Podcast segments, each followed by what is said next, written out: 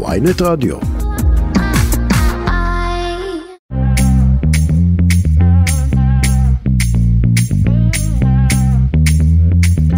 אחר הצהריים טובים, ברוכים הבאים לכסף חדש, התוכנית הכלכלית היומית של ynet רדיו. אני דן רבן, שקד אילתי עורך את התוכנית שלנו, וסתיו בצללי הוא על הביצוע הטכני.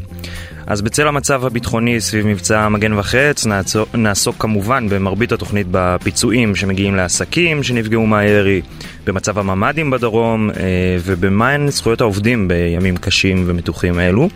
במחצית השנייה של התוכנית נעבור לעוד סוגיה כלכלית שתפסה את הכותרות בימים האחרונים והיא ההצעה לאפשר לשחקנים בשוק שמנהלים ארנקים דיגיטליים, למשל חברות פינטק, להציע פקדונות. נדבר גם עם התנועה לאיכות השלטון וגם עם בנק ישראל שמתנגד נחרצות למהלך. אבל קודם כל אני רוצה להגיד שלום לגד ליאור, הפרשן והכתב הכלכלי של ynet וידיעות אחרונות, שלום גד. שלום רב. טוב, אז אחרי יממה וחצי של אה, שקט אה, חריג ומותח מאוד מאז פרוץ המבצע ברצועת עזה, בשעות האחרונות אנחנו מתמודדים עם מטחי טילים רבים שנורו על הדרום, על השפלה ועל המרכז. אה, בחלק מהמקרים גם היו כבר פגיעות ישירות ונזקים לבתים ולרכוש אחר. אנחנו רוצים להבין ממך, גד, בבקשה, מה כבר יכול לדעת, מי כבר יכול לדעת שהוא זכאי לפיצויים ואיזה פיצויים בדיוק ואיך זה עובד? קודם כל, מי שביתו רכבו רכוש אחר שלו נפגע, זכאי כמובן לכל פיצוי, יש איזושהי תקרה, כן, עם איזה סלון תוצרת איטליה שעולה 20 אלף שקל, אז יש לזה תקרה, אבל בעצם מפצים בהגינות על הכל. הבעיה היא אחרת, לא על רכוש, אלא על נזק עקיף, ופה יש הרבה בעיות. תאר לך שיש בעל פיצריה בשדרות, אז כבר אתמול אני מניח שלא הרבה קנו אצלו, אולי כמה עשו משלוחים, אבל בוודאי לא הגיעו אורחים מחוץ לעיר לשדרות, אנשים לא הסתובבו ברחובות, הוא הפסיד כסף. עכשיו הוא גם קנה מוצרים, אה, גבינה צהובה, כל מיני מוצרים שהוא זקוק שיכולים להתקלקל. עכשיו גם היום הוא לא מכר פיצות, ואולי אפילו אסרו עליו, זאת אומרת אמרו לו סגור את העסק, וגם מחר הוא כנראה לא ימכור. אז הוא יוכל לקבל פיצוי על נזק עקיף שנגרם לו, כמובן יצטרך להוכיח, ואז משווים עם מחזורים קודמים. אבל יש כל מיני אבל, זאת אומרת, אנשים, חנות פיצה היא, זה עניין די ברור, אבל יש דברים לא ברורים, נגיד חקלאי, האם את ה... אני עכשיו ממציא, את האגסים שהוא לא הוריד מהעץ אתמול, אם הוא יוריד אותם מחרתיים, האם הוא יפסיד, או שבעצם האגס לא מתקלקל ולא קרה שום דבר. אז גד, בוא, בוא, נלך להוכיח... שנייה, בוא נלך שנייה למקרים היותר פשוטים. ממקרים של עסקים שבהם באמת אין אנשים, אנשים לא קונים יותר, אה, בדרך לפה כן, כבר עברתי באיזה עסק שאמר לי... בעוטף, בעוטף עזה עיקר הנזק ייגרם לחקלאות. אוקיי, אז איך מחשבים אבל את, את הפגיעה הזאת ומאיזה אחוז של פגיעה למשל מקבלים פיצוי? הם מקבלים על כל, על כל נזק שנגרם להם. זאת אומרת, אם יתברר, בוודאי שאם שטח מסוים עלה באש, אבל אם אי אפשר לשלוח, יש שם עובדים תאילנדים, אגב, יש עובדים, זה כן צחוק הגורל במזרח התיכון, רבים מהם מרצועת עזה, שיש להם אישור לעבוד בארץ ובאים ועובדים בחקלאות בישראל בגוש, אה, אה, אה, בגוש המקיף את רצועת עזה. והם לא יכולים כנראה. אז כאן יש נזק כבד, כי צה"ל, בהוראת המדינה, אני חייב להדגיש, בהוראת המדינה אין עובדים שם. זאת אומרת, לא עובדים ליד גדר הגבול, ואפילו חלק מהשטחים שבעה קילומטר מהגבול. אגב, מניסיונך, במקרים כאלה, יש, העסקים באמת מקבלים את, ה, את הפיצוי הראוי והשלם על, על ימים כאלה? תראה, ברשות המיסים, איך אמר לי מנהל רשות המיסים, לא יושבים פה אנשים רעים. מצד שני, אני נתתי את הדוגמה שאם מישהו אמנם הוא נפגע, אבל אפשר להוריד את הפרי גם אחרי יומיים, והפרי לא יתקלקל, אז הוא לא יקבל פיצוי. או אם למשל, במקרה מסוים, איזשהו שטח נשרף, אבל כרגע לא היו שם גידולים. צריך, יש ממש כמו ועדת חקירה, בודקים מה בדיוק הנזק. אז כמה מה, זמן הסיפור מה, הזה מה לוקח? כן, עכשיו עסקים, זה אומר על בתי עסק, קודם כל יש מפעלים, שלמשל אתמול אמרו לנו בהתאחדות התעשיינים שהם לא יכלו לצאת מהמפעל, כי סגרו את הכבישים, זאת אומרת, הייתה תוצרת שסתם לדוגמה הייתה צריכה להגיע לרעננה, אבל אי אפשר היה להוציא את המשאית מהמפעל, אז היא נשארה במקום, יש פה כמובן הפסד של המפעל. עכשיו, חלק מהתוצרת הזו, אם אנחנו נלך למזון, לגבינות, יש שם מפעלים כאלה, כידוע באזור הזה, אה, של חברות גדולות בארץ, אם זה יתקלקל, זאת אומרת, אי אפשר להשאיר את זה במפעל או בתוך הרכב, המשאית, זה יתקלקל. אז גד, מתי, מתי העסקים האלה... מתי העסקים האלה שאכן הגישו בקשה והוכיחו אה, שיש להם פגיעה יכולים לצפות לתשלומים? אז קודם כל, קודם כל אומרים ברשות המיסים צריך לחכות סיום הסבב. אנחנו לא יודעים אם זה היה יום אחד אתמול ועוד יום היום, אולי זה יהיה גם מחר, אולי זה יעבור גם לשבוע הבא, נקווה שלא. צריך לראות. ואז מחשבים, נגיד לדוגמה זה יהיה חמישה ימים, ויש נזק כזה וכזה, אז מחשבים חמישה ימים זה פחות או יותר מתוך 25 ימי עבודה 20 אחוז, אז 20 אחוז מהחודש הלך לו, אז בודקים מה המחזור, מה הפגיעה, ואת החישוב עצמו בסופו של דבר אני מאמין שתוך חודש, חודש וחצי יקבלו גם את הכסף. יש מקרים עד היום, עד היום, שיש עליהם ויכוחים, עוד מלפני, אני כבר לא זוכר את השמות שלהם, עם כוח המבצעים, עמוד ענן וכל מיני, וצוק אה, אה, איתן, ויש, כן, גם מצוק איתן מ-2014, שעדיין מעטים מאוד, מקרים מעטים, שיש עליהם ויכוח. שבעלי העסקים טענו, נגרם לנו לזה כל כך גבוה, ורשות המיסים אומרת, לא נכון, אנחנו לא מסכימים לזה, זה לא נזק שנגרם בגלל המבצע. אז לפעמים הדברים האלה מגיעים לבית משפט. אני אומר, ברוב המקרים, 90-95 אחוז, רשות המיסים נוהגת בהגינות, ויש אה, סיכום עם בעל העסק, ומשלמים לו את הפיצוי, זה לוקח לפעמים קצת זמן. אגב, לפי החוק, אם זה לוקח זמן, רשות המיסים חייבת לשלם על זה ריבית והצמדה. זאת אומרת, mm-hmm. בעל העסק, אם רק בעוד שנה ישלמו לו, לא מפסיד מזה. עכשיו, מה, מה עם אנשים פרטיים שהרכוש שלהם נפגע, או חס וחלילה ייפגע? קודם כל, אז בוודאי שהם יכולים, אה, אה, אני מציע קודם כל לצלם, דבר ראשון, היום יש טלפונים לכל אחד, לצלם. קרה לך משהו בבית, נשברה ספה, אה, החלונות נשברו, המקרר נפגע, קודם כל לצלם את הנזקים. לפעמים, מאחר שיש חוליות מספר של רשות המיסים, הן לא יכולות כולן להיות באותו זמן בכל דירה, ואם חלילה ייפגעו, חלילה אני אומר, 20 דירות בשדרות, הם לא יגיעו לכולם לא היום ואולי גם לא מחר. אז צריך קודם כל לתעד את זה, אחר כך לרשום בדיוק מה קרה.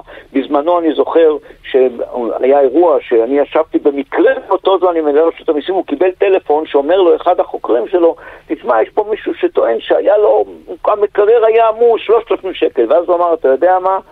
אל תספור, אל תראה, כל מי שהמקרר שלו נפגע, אלף שקל על, על התכולה. לא חשוב אם נפגע לו ב-200 או ב-2,000. זו הייתה החלטה מאוד חכמה של מנהל רשות מיסים, שפשוט, מה, נתחיל לחשב אם נפגע לו גביע קוטג' או בקבוק חלב. כל הרכוש שנפגע לך, כל הנזק בתוך המקרר. כן, מצד שני, אתה יודע, איזה מקרר עולה היום אלף שקל, אבל בסדר. אה, גד, מה, מה קורה אם יש פגיעה ישירה, לא, חס וחלילה? לא, מה שבתוך המקרר, לא המקרר. אה, על התכולה רק. התכולה, התכולה. אלף שקל רק על התכולה. ודאי שיותר. על התכולה הוא אמר אלף שקל. זאת אומרת, זה די הגיוני, היה לך בשר, היה לך גבינות, מה נתחיל לחשב היה לך ארבע גבינות או שלוש גבינות, אז זה כמובן צריך. עכשיו, אני אומר עוד דבר, לגבי רכוש אין בעיה. בעיה היא אחרת. יש עכשיו אימא לילדים, הילדים בבית, כי אסור להם, או, או לא, סגרו להם את בית הספר והגן, היא לא הלכה לעבודה, מי ישלם? אז יש פה בעיות בכל הדברים האלה. אז עד 40 קילומטר בזמנו סידרו את העניין הזה, ש, שבהצהרות וכולי, עד 40 קילומטר מרצועת עזה, משלמים על זה פיצוי. עד, עד שבעה קילומטר, אגב, פיצוי מלא, בלי לחקור, בלי לשאול, עד ארבעים, בודקים אם באמת באותו יישוב לא התקיימו לימודים, אם באמת אה, האמא או האבא היו צריכים להישאר בבית, וגם, אגב, גם אם סגרו לאבא את המפעל והוא לא הלך, אז, אז מי ישלם לו? הוא לא רצה חופש, יורידו לו ימי חופש. כל הדברים האלה צריכים להיות מסודרים. לעיתים גם ראינו מכתב של יו"ר ההסתדרות עכשיו, לעיתים עם צו הרחבה זה ניתן כבר אוטומטית, זאת אומרת, לא... כן, לא הצו ש... שנחתם רק... אתמול. למעשה. כן, כן. לא, רק, לא מפצים רק אנשים, נגיד, נגיד שעובדים במשרד ממשלתי, אלא מפצים בכל המשק אם מישהו אה, אה, נפגע ב, ב, בצורה הזאת, לא קיבל שכר, לא יכול היה להגיע למקום העבודה וכך הלאה. גד, ברשותך, בדקה שנשארה לנו ננצל את זה שאתה איתנו ונעשה שנייה אתנחתא מהמצב הביטחוני הבאמת קשה הזה. בשעה האחרונה פורסמו נתוני אינפלציה בארצות הברית שהעידו על עליית מחירים של 4.9% בשנה האחרונה, שזה אומר שהמשך המגמה ממשיכה, האינפלציה יורדת. מה זה אומר לגבי הריבית בארצות הברית? מה זה אומר לגבינו? כן, קודם כל זו אינפלציה נמוכה, חזרנו לנתונים נמוכים וזה יפה. ו, כן, למרות שזה עדיין יותר גבוה מהיעד. כן, היעד של 2 אחוז. בוודאי, בוודאי, הוא 2 אחוז גם אצלנו, אגב, אצלנו אחוז עד 3 אחוזים, שזה, שזה בעצם, שזה בעצם 2, כן. עדיין זה יותר מכפול, עדיין לפי הרמז האחרון בארצות הברית, אולי תהיה התמתנות, אבל כנראה שלא תהיה עצירה מוחלטת של עליות בריבית. מה שיכול להיות, שתהיה אולי תחנה אחת שבה לא יעלו את הריבית בעוד חודש, ואחר כך שוב יעלו אותה אולי ברבע אחוז, יעשו איזו אתנפתא. אנחנו ציפינו שזה יקרה גם בארץ, אבל אם שמת לב, אנחנו במגמה הפוכה עם כל ההתייקרויות שקורות עכשיו, ואנחנו יודעים שחלק עוד לא חושבו בכלל, של חודש מאי המון התייקרויות, בעיקר של מזון, בנק ישראל לא יוכל פה נכון, לעצור את ועוד לפני כן אנחנו על חמישה אחוז, שזה יותר מארצות הברית. נכון, ואנחנו נעלה מזה כנראה. אני לא יודע אם עד לשישה, אבל בוודאי נגיע לחמישה וחצי אחוזים תוך חודש או חודשיים, עדיין אין לנו את הנתונים של החודש אה, האחרון, של אפריל, מדד יהיה בשבוע הבא. של האינפלציה, ויש לנו אחר כך את מאי, שזה חודש של הרבה עליות. אגב, גם אפריל, שכר המינימום עלה בשיעור ניכר, שכר המינימום משפיע על האינפלציה. כן. כי הרבה משלמים את שכר המינימום הזה לעובדים שלהם, ולכן אני מצפה, לא אני, המומחים מצפים שמאי ואפריל ביחד לפחות אחוז, אולי יותר, וזה כמובן רע, יש לנו כבר, יש לנו כבר בקופה חמישה אחוזים, וזה לא עולה מיד לשישה, כי צריך להפחית את מה שהיה בחודשים האלה בשנה שעברה, אבל כמובן. שיעור האינפלציה כנראה יעלה. לכן, המסקנה היא, בארצות הברית כנראה האטה בהעלאות הריבית, אולי אפילו לא עלייה בפעם הבאה, בישראל בטוח עלייה בש... ב-22 לא בחודש, ויכול להיות שגם אחר כך, למרות שנגיד בנק ישראל הצהיר שהוא רוצה להפסיק את העלאות הריבית, אם באמת אנחנו נראה את כל עליות המחירים האלה שמדווחים עליהם כל יום, אז מאוסם והלאה, אז אנחנו כנראה נמשיך לראות פה העלאות ריבית, ואז זה מתקשר לעוד נתון שפורסם היום אחר הצהריים, שזה נתוני המשכנתאות. נטילת כן. בשיעור הנמוך ביותר מזה שלוש שנים וחצי, רק ארבעה מיליארד ושש מאות לשנים עשר מיליון, שזה לדוגמה שני מיליארד פחות מאשר בחודש הקודם, מאשר במרץ, אנחנו מדברים על אפריל פה, וזה מראה על עצירה כמעט מוחלטת בשוק הנדל"ן, על זה שאנשים, לא שהמצב ישתפר, כן. לא שהמחירי הדירות יורדים, פשוט לא קונים. אני מצטער לעצור אותך, ואנחנו חייבים, חייבים לסיים. תודה רבה לך שהיית איתנו, הפרשן הכלכלי של ynet וידיעות אחרונות, תודה לך. תודה רבה. טוב, אז למרות שמדינת ישראל כבר מורגלת היטב במצבים ביטחוניים כמו הנוכחי, עדיין חלקים גדולים במדינה לא ממוגנים, אה, לרבות מאות אלפי ישראלים שחיים ברדיוס של 40 אה, קילומטר מעזה ואין להם ממ"ד. אה, אני רוצה להגיד שלום למהנדס זאב מרק, יו"ר לאונרדו התחדשות עירונית ובעבר המהנדס הראשי של יחידת החילוץ של פיקוד העורף. שלום. שלום. אז מה, תספר לנו קצת מה המצב במדינה מבחינת מיגון, אתה יכול לתת לנו קצת מספרים, למי יש ממ"דים, בדרום, במרכז, בשפלה? תראה, אה, כמו שאתה אמרת, חלק גדול, אני חושב שבסביבות ה-50 אחוז, אני לא יודע מספרים מדויקים, באזורים שהם נניח עד 40 קילומטר אה, מהרצועה, אה, אין להם ממ"דים, וזה במרחב הפרטי, ויתרה מזאת, גם אין כל כך במרחב הציבורי מיגוניות או, או דברים כאלה. אני חושב ש... ואנחנו מדברים על 40 קילומטר רדיוס מהרצועה. מי שחוטף הכי כן. הרבה כל הזמן. נכון, עד 40 קילומטר בערך מרדיוס, הרצוע, מרדיוס מהרצועה. עכשיו, אני חושב שהמצב במרכז הוא קצת יותר טוב, אמנם זה לא אזור עימות, אבל המצב יותר טוב, והסיבה היא ברורה, מפני שהקבלנים שעוסקים בתמ"א 38... מתמקדים ש... במרכז. אה, כן, אה, כי זה יותר כלכלי להם לעבוד במרכז, ובסופו של דבר זאת אחריות של המדינה ולא אחריות של הקבלנים, אז הקבלנים רוצים להרוויח כסף ומוצאים איפה שכדאי להם. מה הסיבה ש, שבעוטף עזה אנחנו רואים פחות ממ"דים? כלומר זה, זה עניין של אה, תקציב, זה עניין של תקציב אישי, תקציב אה, עירוני, תקציב ממשלתי? אה, תראה, עלות של הקמה של ממ"ד היא 120 אלף שקל. פלוס מינוס. אוקיי. Okay. אני חושב שבאזורים שהביקושים לדירות הם, הם פחותים, או שהמחירים יותר נמוכים, זה הכלכליות לבנות תמ"א 38 שבואו נזכיר רגע, תמ"א 38 למעשה הדייר אה, לא אמור להשתתף, ב, לא אמור להוציא כסף מהכיס והקבלן מקבל דירות תמורה, תמורת החיזוק וה, והבינוי וזה למעשה הרווח שלו. שזה תמיד כולל זה... ממ"ד. תמיד כולל ממ"ד, בוודאי, mm-hmm. כי חלק גדול הממ"ד הוא משתתף בחיזוק של הבינוי. אוקיי, אבל, okay, אבל האם אנחנו לא... יכולים לעשות ממ"ד גם בלי תמ"א?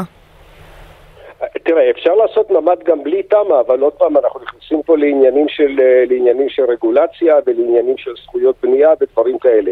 טכנית אפשר לעשות, טכנית אתה יכול לפזר מיגוניות ברחובות, טכנית אתה יכול לבנות, לבנות תראה, תמ"א זה עניין פרוצדורלי, תמ"א זה לא עניין הנדסי. מבחינה הנדסית אפשר. כן, אבל השאלה שלי היא, למשל, כן. אוקיי, נגיד תמה, בתמ"א 38 יש הרבה אינטרסים, גם יש למדינה, אבל בעיקר בוא נגיד לקבלן ולדיירים.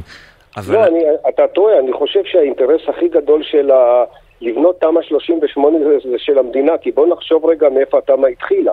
התמ"א התחילה מזה שרצינו לחזק בניינים לרעידות אדמה. אומר, אבל האם אין אינטרס מדיני, כלומר אוקיי, רעידות אדמה זה משהו גם מאוד מסוכן, אבל הוא פחות נפוץ במדינת ישראל, האם אין אינטרס מדיני לפחות למ, לממד, נהפוך את זה לפועל, את כל העוטף?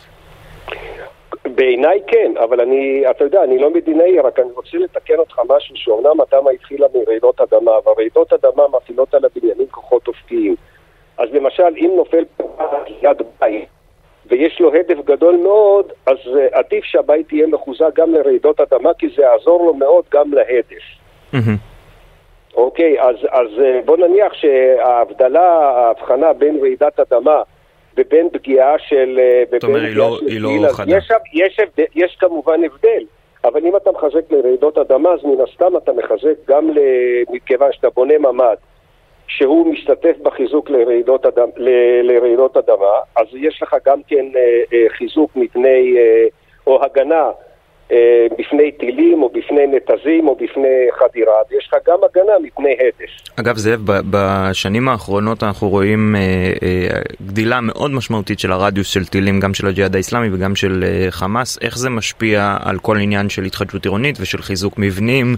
אה, כלומר, אני מניח שזה כבר, הסוגיה היא לא רק העוטף, לא רק אפילו ה-40 קילומטר, אלא אתה יודע, פתאום זה מגיע לתל אביב וחולון וראשון וכל מיני מקומות שלא אני, היינו רגילים אליהם. אני, אני מאוד אני מאוד מאוד מסכים איתך, ויש לעניין הזה שני היבטים. יש היבט אחד, שאולי אנשים שכחו שתמ"א 38, מעבר להעניק להם עוד מספר מטרים אה, לבניין ולעשות מעלית ולובי נחמד, אה, הרעיון שעומד מאחורי זה זה לתת להם יותר ביטחון. הן ברעידות אדמה ובשנים האחרונות גם כן כנגד, אה, כנגד ירי מרצועת עזה. אז uh, הדיירים מתעסקים יותר במה הם מקבלים מאשר הביטחון שלהם, זה פן אחד. ופן שני זה רגולציה בלתי אפשרית, אני רק רוצה לסבר לך את האוזן, שממתי שאתה חותם עם נציגות של בניין מסוים, עד שאתה מוסר להם מפתח, יכולות לעבור 4-5 שנים וזה מטורף, וזה דבר שאפשר באבחת חרב uh, להוריד אותו לשנתיים-שלוש. כן. כמובן. אה, אגב, בדקה שנותרה לנו, מה אתה ממליץ, אה, ממליץ לאנשים שאין להם ממ"ד ושאין להם מרחב מוגן בטווח ירי, נגיד, אה, לעשות בכל זאת? ומה, אם יש בכלל פתרונות לאנשים שרוצים להתגונן באופן עצמאי? תשמע, אני אגיד לך, אני בניתי פעם בית ספר בעוטף עזה, ושמו שם, אבל עוד פעם, זה לא, זה, אתה יודע מה, עכשיו במחשבה שנייה, זה לא משהו שבן אדם פרטי יכול לעשות. בן אדם פרטי שאין לו אה, מסביבו אה, מרחב, או אין לו ממ"ד בבית, שיתרחק מאזורי. אז זה מה שיש לי להציע, אתה יודע, אני לא... כן, שזה באמת, אנחנו לא רואים לא את האלפים. אני לא פוליטיקאי. אה? אנחנו רואים באמת ב- ביומיים האחרונים את האלפים הרבים שעוזבים את רצועת עזה, את, את העוטף. לא את, את עוטף עזה. את עוטף עזה, כן. כן, תשמע, אני חושב, שהם, אני חושב שהם נוהגים בחוכמה, כי אין איזשהו פתרון מיידי שאפשר להציע לבן אדם מעבר להנחיות של פיקוד העורף שאני חושב שהן נכונות, אבל אה, אין איזשהו פתרון קסם להציע לבן אדם שמהיום למחר. הפתרון הוא, הוא מערכתי וארוך טווח. כן. המהנדס זאב מרק, יו"ר לאונרדו התחדשות עירונית ובעבר המהנדס הראשי של יחידת החילוץ של פיקוד העורף, תודה רבה לך שהיית איתנו. תודה רבה לכם. אה, ברקע המצב הביטחוני סביב מבצע מגן וחץ, אנחנו רוצים לדבר גם על הזכויות שיש לעובדים בימים טרופים אלו. אה, אני רוצה להגיד שלום לעורך דין רבקה ורבנר, אה, הממונה הראשית על יחסי עבודה במשרד העבודה. שלום. שלום לך. אז נשמח אם תוכלי להסביר לנו קצת מהן הזכויות של עובדים בעוטף, באשדוד, אשקלון ונגיד בתל אביב, שם קוד, ומה השוני בין המקומות השונים. אוקיי. אנחנו אה, אה, בשלב שמקדים את הזכויות. זאת אומרת, אנחנו עוד לא יודעים מה הזכויות, אנחנו רק יודעים לומר שכבר אה, חל חוק הגנה על עובדים בשעת חירום, כי כבר הוכרז אה, מצב מיוחד בעורף. זאת אומרת שברצועה ובעוטף עזה כבר אנחנו נמצאים במצב מיוחד, וכבר נמצאים בזכויות מהסוג שאנחנו מכירים. למשל, אה, במקומות שבהם פיקוד העורף אה, מבקש להישאר בבית מחמת הסכנה, העובדים שלא הולכים יגובו על ידי המדינה, כפי שהיה, אני לא אומרת יגובו, אני אומרת יש תקווה ו- ועתיד שהם יגובו, כפי שהיה בעבר.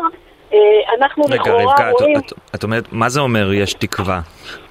אני אומרת שאנחנו עדיין לא נמצאים בשלב ההסכמי, של ההסכמים הקיבוציים, שבו אנחנו יודעים בדיוק מי יפוצה ואיך יפוצה. יכול להיות שיפוצו יותר. זה הרי תחת תנאים של כן, הסכמה סליחה. שאני אה, בוטה, כן, אבל יש לנו מעל 300 רקטות שנורו מעזה, מה, מה צריך, למי אכפת מהסכמים עכשיו? ואנשים לא מגיעים לעבודה בוא- והם בוא רוצים לדעת שהכסף שלהם יגיע. כמו במלחמות ומבצעים עברו, גם במקרה הזה, כדי לעמוד את הנזק, לדעת למי מגיע, איך מגיע, צריך להגיע לסיום התהליך. הרי למדינה יש... לא, זה אה, ברור, אני שואל אבל- מצוין. אתה- האם אתה תיתן לי? תבין. תן אוקיי. לי צ'אנס. תן לי צ'אנס, אולי אני אומרת משהו הגיוני. נותן. אולי יצא לי משהו טוב בסוף, בוא נראה. אני אומרת שבסופו של דבר התהליך הוא תמיד בדיעבד. ולמה הוא בדיעבד? כי בסופו של דבר אנשים אה, אה, לא יודעים, לא אה, רשות המיסים, לא המדינה, לא אני, לא אתה, יודעים מה תהיה העלות. ולפי העלות נדע לדעת מה יפצו ומה לא יפצו. והכל בדרך של אה, מעסיקים ועובדים שמגיעים להסכמות בסופו של דבר בארגונים, והשר שלנו, השר בן צור, בהנחה שאני אמליץ לו, ירחיב את זה על כל המשק. עכשיו, לכן זה נעשה תמיד בד- בדיעבד, וכך היה אם אתה הולך על עמוד ענן וצוק איתן ועופרת יצוק- יצוקה, תמיד זה היה תשלום בדיעבד בגלל, בגלל הסיבה הזאת. בגלל שאי אפשר להגיד מראש אנחנו נפצה את כולם, אי אפשר להגיד לא נפצה.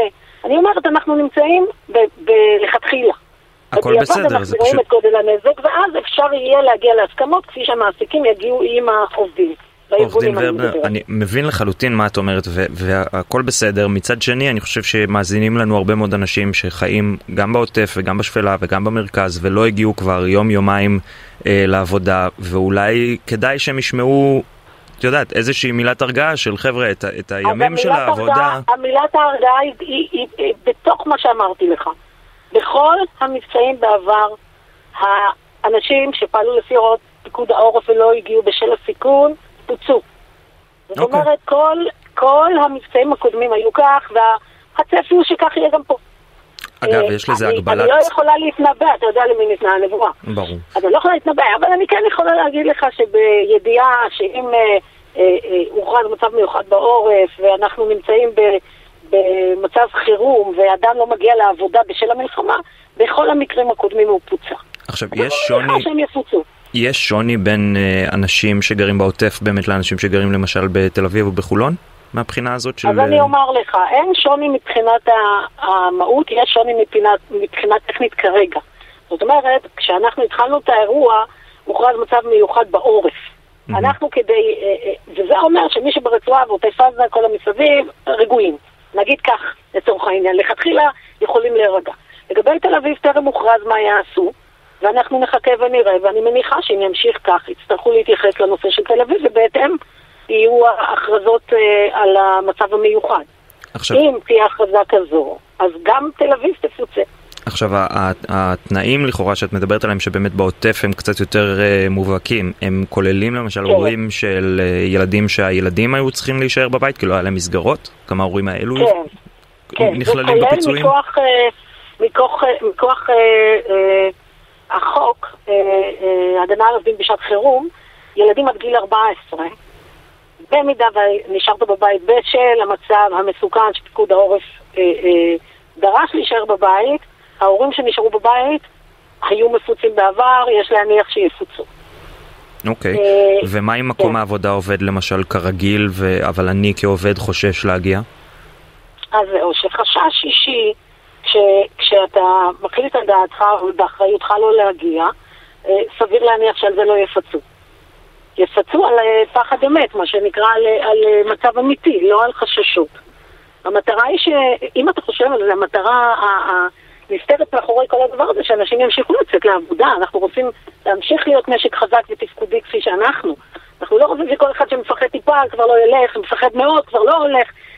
צריך כן, להיות איזשהו אה, אה, אה, פחד? אובייקטיבי אמיתי. מי מחליט אם? אני חטפתי עכשיו התקף חרדה ואת אומרת לא חטפת התקף חרדה? פיקוד, אז התקף חרדה נכנס לדעתי לימי מחלה יכול להיכנס. אני לא רוצה לתת עצות מה שאני לא מכירה, אבל אני כן יכולה להגיד לך שכולנו פוחדים. אני הייתי היום במשרד ופחדתי כל היום. אז לא הלכתי הביתה, אבל אילו פיקוד העורף היה אה, אומר שמסוכן להיות במשרד והפחד שלי מוצדק, אז ודאי, ש... ודאי שהייתי נכנסת לקטגוריה שבה יש מקום לפיצוי. אגב, מה... וזה הגיוני כי זה פחד אובייקטיבי, פחד עובדתי. אי אפשר, כל אחד יכול להגיד אני פוחד, אני לא, אחד לא כן, אני לא. חושב שפחד זה דבר אה, עובדתי או לא, אבל זה מאוד סובייקטיבי, לא, אבל... יש עובדות, יש עובדות מסוכנות. יש פחד שמבוסס את מדברת על סכנה פיזית, אני. מדבר על, על מצב נפשי. מצב נפשי בהוראת פיקוד העורף, מצב אדם פוחד, ובצדק, זאת אומרת יש ממה לפחד ופיקוד העורף הכריז שלא ילכו לעבודה, יפוצה. אוקיי. אדם אה, חושש להנאתו, אני לא רוצה להגיד את זה כי זה לא יפה, אבל בהומור אמרתי, אה, זה סיפור אחר. ואחריות אישית, אדם לוקח אחריות על עצמו, שייתכן והוא לא יפוצה. אוקיי, בעיניי זה מאוד מאוד אה, שנוי במחלוקת הדברים שאת אומרת עכשיו לפחות, אבל אה, בסדר. מה, מה לגבי אה, עסקים חיוניים? עסקים חיוניים, חובה לעובד שהוכרז, אה, מרגע שהוכרז שמדובר ב, ב, בחברה חיונית, עסק חיוני, אז חייבים ללכת לעבודה. אני מחויבת ללכת לעבודה בימים כאלה, וכמובן אם מישהו לא הולך, יש פה חשד לכאורה לעבירה פלילית בכלל, אבל אה, בוודאי שאם מישהו על דעת עצמו לא הולך, הוא לא יהיה זכאי אה, לפיצוי. כי מדובר בעסקים שהם חיוניים למשק, בלעדם המשק לא יכול להתקיים. כן. אוקיי, עורך דין רבקה ורבנר, אה, הממונה הראשית על יחסי עבודה במשרד העבודה, תודה לך שהיית איתנו. אני מודה לך, שיהיה לכולנו שקט מעכשיו. הלוואי.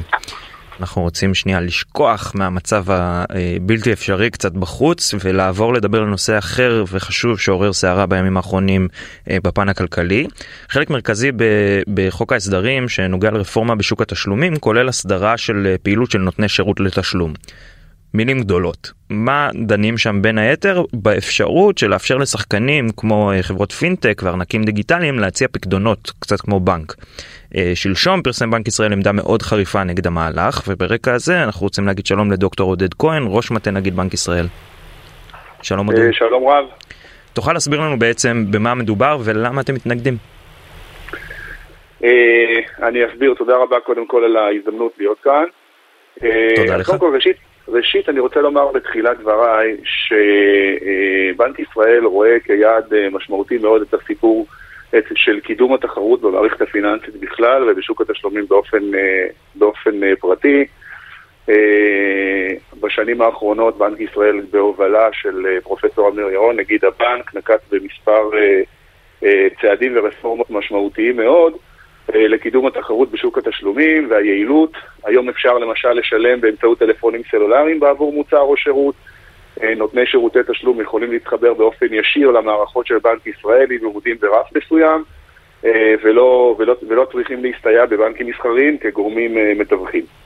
עכשיו, בנושא, בנושא הספציפי של חוק נותני שירותי תשלום, אז תראו, החוק הזה זה חוק שבנק ישראל למעשה יזם, דחף וקידם, משום שאנחנו מאמינים שהחוק הזה וההסדרה של הפעילות של נותני שירותי תשלום אה, יתרמו אה, לתחרות וליעילות בשוק התשלומים באופן כללי וגם אה, באספקטים מסוימים של אשראי שאותם נותני שירותי תשלום יוכלו להעמיד אגב פעולות תשלום. אוקיי. אבל צריך, אבל צריך לזכור שלצד ההזדמנויות המאוד חשובות האלו באמת, יש גם, יש גם סיכונים משמעותיים בפעילות, של, בפעילות פיננסית, שצריך, אה, שצריך לגדר אותם. סיכונים גם צרכניים וגם סיכונים מערכתיים שנוגעים בעצם לכלל המערכת הפיננסית, ולא לחינם אה, רגולטורים אה, במדינות מפותחות אה, קבעו אה, דירקטיבות שגידרו את הפעילות של, אה, אה, אה, אה, שגידרו את הסיכונים שנובעים מהפעילות של, של נותני שירותי תשלום. עכשיו, הנושא הספציפי שאנחנו כהן, מדברים ברשותך, עליו... ברשותך כן, שנייה, אני עוצר כן. אותך כי אני, אני מרגיש שחלק מהמאזינים אולי איבדו אותנו לחלוטין. אנחנו, okay. אוקיי. מדובר בהצעה בסופו של דבר לפתוח את שוק הפקדונות ספציפית ולתת אפשרות לחברות פינטק שהם לא בנקים וכמו שאתה אומר, הם לא כפופים גם לרגולציה המחמירה של בנקים בישראל. אה, לתת אופציה של פקדונות, שזה משהו שבמיוחד בשנתיים האחרונות ב- ב- ובשנה האחרונה ספציפית עם עליית הריבית, זה משהו שהפך להיות מוצר מאוד מאוד נצרך במדינת ישראל והיה עליו הרבה פרסומים, גם אצלנו, אה, על זה שהבנקים למשל לא גלגלו את, אה, את כל הריבית לתוך הפקדונות. עכשיו, אתה אומר בסוף, יש פה איזשהו סיכון מאוד משמעותי של חברות הפינטק, ואני שואל אותך, מהו הסיכון הזה שלא קיים אצל הבנקים? אוקיי, okay, אז אני אסביר. Uh, למעשה, uh, חברות הפינטק שמתעסקות בשירותי תשלום uh, מקבלות מה, מה, מהצרכן איזשהו סוג של פיקדון שהוא שם בארנק הדיגיטלי שלו לצורך העניין והפיקדון הזה, המטרה שלו היא למעשה לאפשר פעילות מהירה וחלקה יחסית בשוק התשלומים. כלומר, כשהצרכן ירצה עכשיו לרכוש מוצר או שירות, הוא בקלות רבה יוכל להעביר כסף מהארנק הדיגיטלי אה, לספק, לנותן השירות או, למוכר, או, או, או למוכר המוצר ולבצע את העסקה באופן קל יחסית. אוקיי. Okay. קבלת הפקדונות היא מתאפשרת היום בחוק. אנחנו פשוט, אה, אה, אנחנו אחרי, ש, אחרי שקיימנו שיג ושיח יחד עם כל הרגולטורים האחרים, קבענו מספר כללים שיבטיחו את הפקדונות שאותם צרכנים שמים בארנק הדיגיטלי שלהם, הרי בסוף אנחנו לא רוצים שצרכן ישים כסף בארנק הדיגיטל, הדיגיטלי שלו היום, ומחר כשהוא ירצה אה, להשתמש בכסף הזה, הכסף ייעלם ולא יישאר שם. אז אנחנו קבענו כללים אה, שבעצם מבטיחים את הכסף שאותו צרכן שם בארנק הדיגיטלי. אוקיי, הדיון... אז אם מותר לי לשים כסף, מה שאתה אומר, הדיון הוא על הריבית. הדיון, בדיוק. הדיון כרגע הוא על הריבית. האם ניתן עבור אותם כספים שהצרכן שם בארנק הדיגיטלי, האם, האם לאותו נותן שירותי תשלום, אותה חברת פינטק, מותר לשלם ריבית עבור אותם כספים לצרכן. עכשיו, אבל אם, אם האפליקציה הזאת או הארנק הדיגיטלי מחזיק שם 200 אלף שקל היום וזה סבבה, 200 אלף שקל שלי, מה הבעיה שהוא ישלם לי עליהם ריבית? אוקיי, אז אה, קודם כל צריך להגיד שמבחינת הבנצ'מרק בעולם, הדירקטיבות בכל המדינות המפותחות, אוסרות על נותני שירותי תשלום לשלם ריבית. ולמה זה? משום שיש הבנה בקרב כל הרגולטורים הפיננסיים שצריך אה, להבדיל או לייחד את הפעילות של בנקים. כאשר צרכן מפקיד כסף ומקבל ריבית, הוא עלול לחשוב, בטעות, הרבה פעמים, שהפעילות הזאת מבוצעת בעצם מול גורם שהוא בנק, שמוחלת עליו הרגולציה המחמירה והקפדנית שמוחלת על בנקים. שהוא מנהל סיכוני נזילות ברמה של בנק, שהוא מנהל סיכוני שוק ברמה של בנק, בו בזמן שבפועל חברות הפינטקים, כדי שהם יוכלו לפעול ביתר אה, יעילות ובגלל הסיכונים המופחתים שכרוכים בפעילות שלהם, אה, מוחלת אליהם רגולציה שהיא רגולציה מקלה יותר מרגולציה בנקאית. אנחנו רוצים להגן על הצרכנים במובן הזה שהם לא יטעו לחשוב שהם פועלים מול בנק. אני מבין את זה לחלוטין, עודד, אבל okay. אוקיי. השאלה שלי היא, האם הפתרון של חבר'ה לא, להגיד חד משמעית אסור, הוא לא פתרון שמונע את התחרות, במקום להגיד, אוקיי, אתם רוצים, בואו נדבר על זה, זה הרגולציה שאתם צריכים לעמוד בה. אה, יש לנו א', ב', ג' כללים שאתם חייבים לעמוד בה, ופשוט להחמיר את הרגולציה על אותם חברות פינטק, ולאפשר להם להציע גם עוד מוצר. אוקיי, אז אני אומר, באמת, יש כאן עכשיו שני נתיבים. נתיב אחד, ש... אה, להטיל רגולציה מחמירה יותר על אותה חברת פינטק, ואז, ואז בעצם היא תהפוך להיות בנק ולא, ולא תישאר חברת פינטק. הנתיב השני הוא למעשה לקבוע אה, כמה תנאים שמגדרים את הסיכון הזה שאותו צרכן ששם עכשיו את הכסף שלו בארנק הדיגיטלי והובטחה לו ריבית, הסיכון שהוא לא יקבל את הריבית שהובטחה לו. אני אתן דוגמה.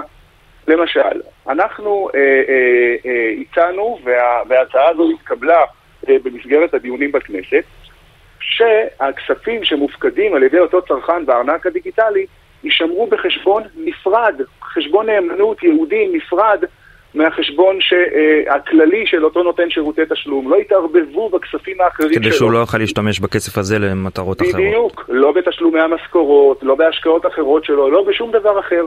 הם יושקעו על ידי אותו נותן שירותי תשלום רק בנכסים שהם נכסים ברמת סיכון מאוד מאוד נמוכה וברמת נזילות מאוד מאוד גבוהה. Okay. ככה אוקיי. שהצרכן, כשהוא ירצה למשוך את הכסף מהארנק הדיגיטלי, יוכל לעשות זאת בקלות, הכסף יהיה זמין, והוא יוכל לעשות זאת בקלות. עכשיו, תנאי נוסף שאנחנו חושבים שנכון לגלם אותו כבר עכשיו במסגרת החקיקה, הוא התנאי שאומר שאותו אה, אה, אותו ארנק, אותו נותן שירות, אותה, אותה חברת פינטק, לא תבטיח ללקוח מראש את שיעור הריבית שהוא אמור לקבל. היא לא תבטיח ללקוח, אתה מה, אמור לקבל ריבית, 5% ריבית משוערת? היא יכולה, למשל, היא יכולה למשל להבטיח ללקוח חלוקה בתשואה שהיא משיגה על אותם פקדונות שהלקוח שם אצלה.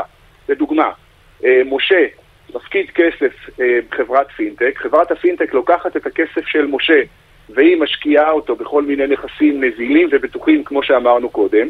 הנכסים האלו מניבים תשואה מסוימת, משה יוכל לקבל חלק בתשואה שהנכסים האלו הניבו. אתה אומר להפחית ציפיות. בדיוק, להפחית ציפיות. אם תהיה תשואה, משה יוכל לקבל תשואה. אז עודד, בעצם אתה אומר, אני לא נגד שחברות פינטק יתחילו לאפשר אה, ריבית על פקדונות, אלא אנחנו דורשים עוד תנאים. אנחנו, אנחנו, אנחנו אה, אה, בשלב הזה מוכנים להתיר לחברות פינטק לשלם ריבית על פקדונות. אנחנו רוצים, מאוד רוצים, לגדר את הסיכונים, גם הצרכניים וגם המערכתיים, שכרוכים בפעילות הזאת. ואתה אומר, החוק במתכונתו הנוכחית לא עושה את זה. החוק במתכונתו הנוכחית עושה את זה כרגע באופן אה, חלקי. החוק כולל סעיף אה, ש... אה, ואתם ש... לא הייתם מעורבים אותם... בניסוח החוק?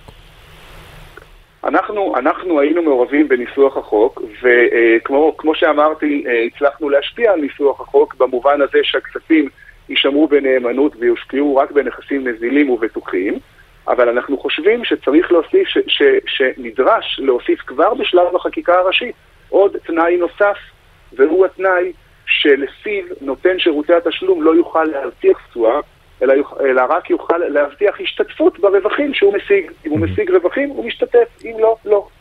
עכשיו עודד, שאלה אחרונה בחצי דקה שנותרה לנו, איך זה קשור לכל האירועים של אה, קריסה של בנקים שאנחנו רואים בחודשים האחרונים ברחבי העולם? כי כאילו, איך שאני חושב על זה, אתה אומר, תשמעו, אנחנו לא רוצים לתת את האפשרות הזאת לחברת פינטק, או לפחות לגדר אותה מאוד, בגלל שאנחנו מפחדים שהיא לא תוכל לעמוד בהתחייבויות שלה, ואז גם יהיה אה, אה, ריצה אל הבנקים. אבל הנה אנחנו רואים, יש ריצה אל הבנקים גם אצל בנקים. אה, האם אתה חושב ש... אני יודע שהפיקוח במדינת ישראל הוא הרבה יותר מחמיר מבארצות הברית, והבנקים האלה היו בסיטואציה אחרת, אבל אתה לא חושב שזה קצת אה, לעשות איפה ואיפה? אני חושב שזו בדיוק שאלה מעולה שבדיוק ממחישה את הנקודה שדיברתי עליה. בנק SVB למשל, אה, חשוב לדעת, הוא לא היה נתון לרגולציה בנקאית אה, מחמירה כפי שנתונים בבנקים הגדולים בארצות הברית. בנק SVB, הרגולציה בארצות הברית אה, בשנת 2011 קבעה שבנקים שהיקף הנכסים שלהם הוא מתחת לאיזשהו רף מסוים, יהיו נתונים לרגולציה פחות קפדנית מהבנקים הגדולים.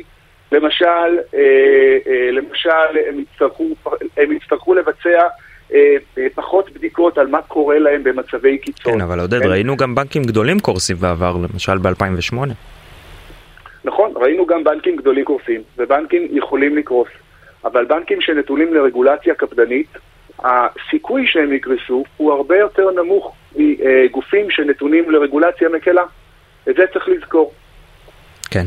עוד, אה, דוקטור עודד כהן, מאוד מעניין לי, אבל לצערי נגמר לנו הזמן. ראש מטה נגיד בנק ישראל, תודה רבה לך שהיית איתנו. תודה רבה. ועכשיו אני רוצה להגיד שלום לעורך דין אה, אריאל ברזילי, אה, ברזילאי, ראש אגף הכלכלי בתנועה לאיכות השלטון. שלום אריאל. שלום. אז שמענו את נציג בנק ישראל שמתנגד מאוד למהלך לפחות במתכונתו הנוכחית. אה, ועכשיו אנחנו רוצים לשמוע אולי ממך איזה עמדה קצת שונה על מה בכלל הרקע להצעה הזאת, למה היא חשובה ומה מנסים לעשות בשוק הזה. החוק הזה הוא חלק ממה שנקרא רפורמת הבנקאות הפתוחה. אה, אחרי שכבר אה, למעשה אין מחלוקת שיש ריכוזיות מאוד גבוהה בבנקאות ובשוק התשלומים במדינת ישראל, יש חוק שבאמת מנסה עכשיו לפתח את התחרות ולאפשר גם לציבור הצרכנים ליהנות אה, בעצם מתנאים הרבה יותר טובים.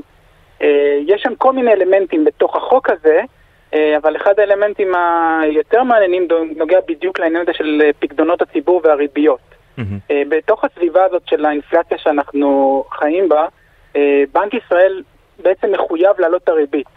וכל העלאה של 1% ריבית של בנק ישראל מתורגמת להכנסות של 6 מיליארד שקל למערכת הבנקאית. והדבר הזה, ההכנסות יתר האלה, נובעות בעצם מהעובדה שאין תחרות בבנקאות על, הצ... על ציבור הצרכנים. אנחנו לקוחות שבויים בעצם, אה, ולכן עכשיו יש איזושהי הזדמנות אה, לתת גם לחברות פינטק להתחרות בעצם בבנקאות. וזאת ההזדמנות הגדולה שהחוק הזה והרפורמה הזאת אה, מאפשרים לנו. אז אתה אומר בגדול להרחיב את התחרות יעשה טוב לצרכן הישראלי ואני מסכים בגדול אבל אני חייב להגיד אני מניח ששמעת את הדברים של עודד שהיה פה ממש לפניך מה אתה אומר לגבי האזהרות של בנק ישראל והטענה שוואלה חברת פינטק אין לה מספיק רגולציה בשביל להיות סוג של בנק ולכן היא לא יכולה להציע את אותם דברים שבנק יכול להציע. זה נכון, ואתה גם שאלת על בעצם הבנקאות צללים שהייתה אה, גם בארצות הברית וקריסות של בנקים אה, שהיו גם בארץ, אבל צריך להבין שהפיקוח אה, שעושים היום על אותן חברות פינטק, גם דרך החוק הזה, היא רמת פיקוח הרבה יותר גבוהה, שזה מאוד בשונה מהפיקוח שהיה לשוק החוץ-בנקאי שהיה. למשל, בתוך החוק הזה ניתנו לרשות ניירות ערך הרבה יותר סמכויות והגנות על הלקוחות. אה, זה מחייב למשל ממשל תאגידי, אה, ניהול סיכונים, אה, סייבר ואבטחת מידע, שמירת כספי הלקוחות, כמו שגם עודד ציין מקודם.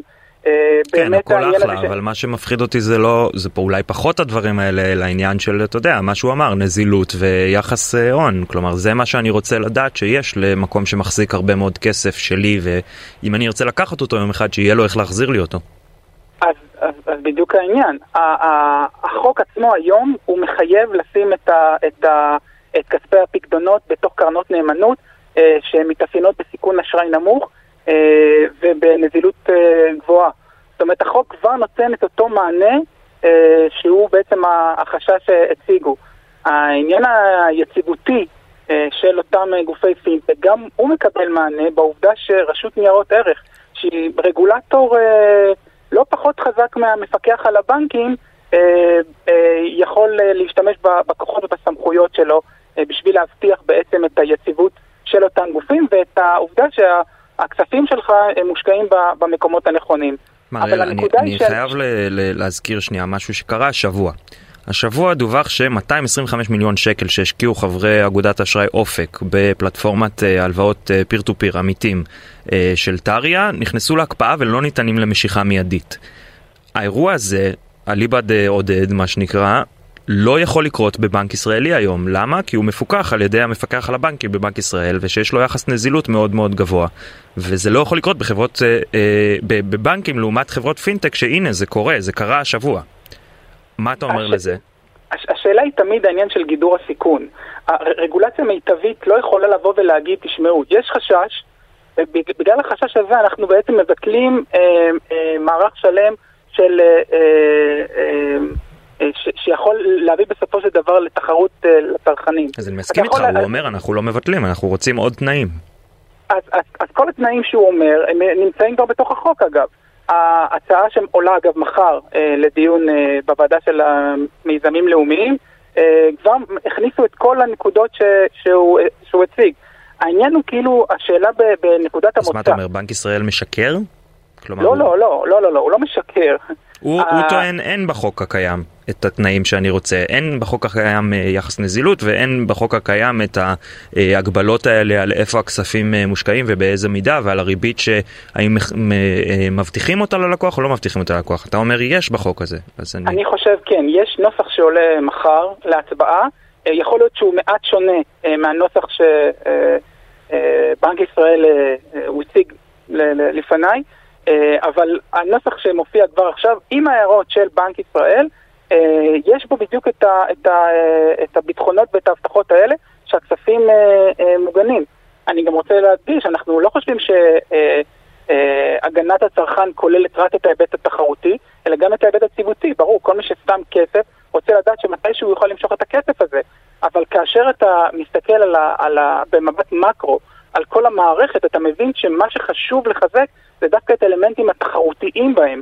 ואם בנק ישראל לא הצליח במשך יותר מ-30 שנה, ורק עכשיו, סוף סוף מאז שנות ה-70, הצליחו להקים עוד בנק בישראל שאמור לתת תחרות, אז אנחנו מבינים שיש פה בעיה אמיתית בתחרות וב, וב, אה, ואת המחירים האלה אנחנו כולנו משלמים ביוקר המחיה.